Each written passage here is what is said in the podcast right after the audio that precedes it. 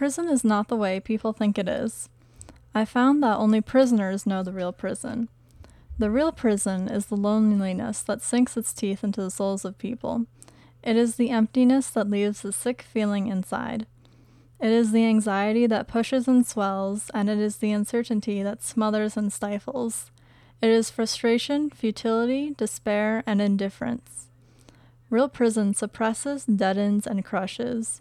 Its walls seem to close in on the inmate. It makes life without meaning and without purpose. It is all that and more. It is being incarcerated without even notoriety, without the traditional storybook plot or intrigue. Real prison is never portrayed on screen. Real prison is where people struggle fervently to find the answer to themselves. It is the place of routine where at times living is a weary task. It is a place of hopelessness. Prison is the mute drama of the people who have been paying debts for five, ten, twenty, even 50 years and know their debts will never be paid in full.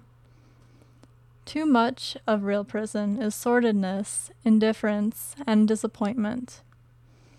Crowded in the confines of corrections are people who have been in so many third rate motel rooms, in so many cities, in too many smoke filled bars, on too many skid rows, with too many days without beauty, and too much darkness without light.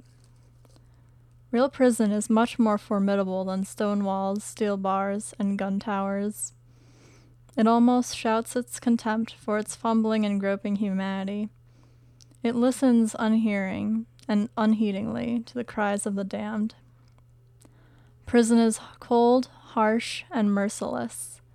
It is the place of many reasons, many causes, and many failures.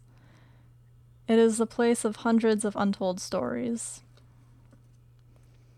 Real prison is the empty feeling that gnaws at a man who waits with anxious anticipation for letters that never come and the visitors that never arrive.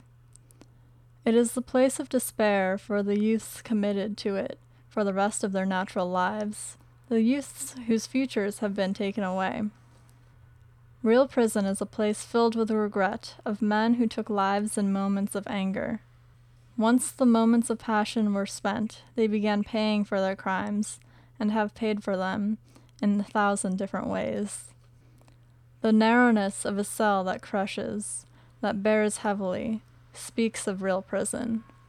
The strains of familiar songs on the radio that stab and torture memory are a part of prison life.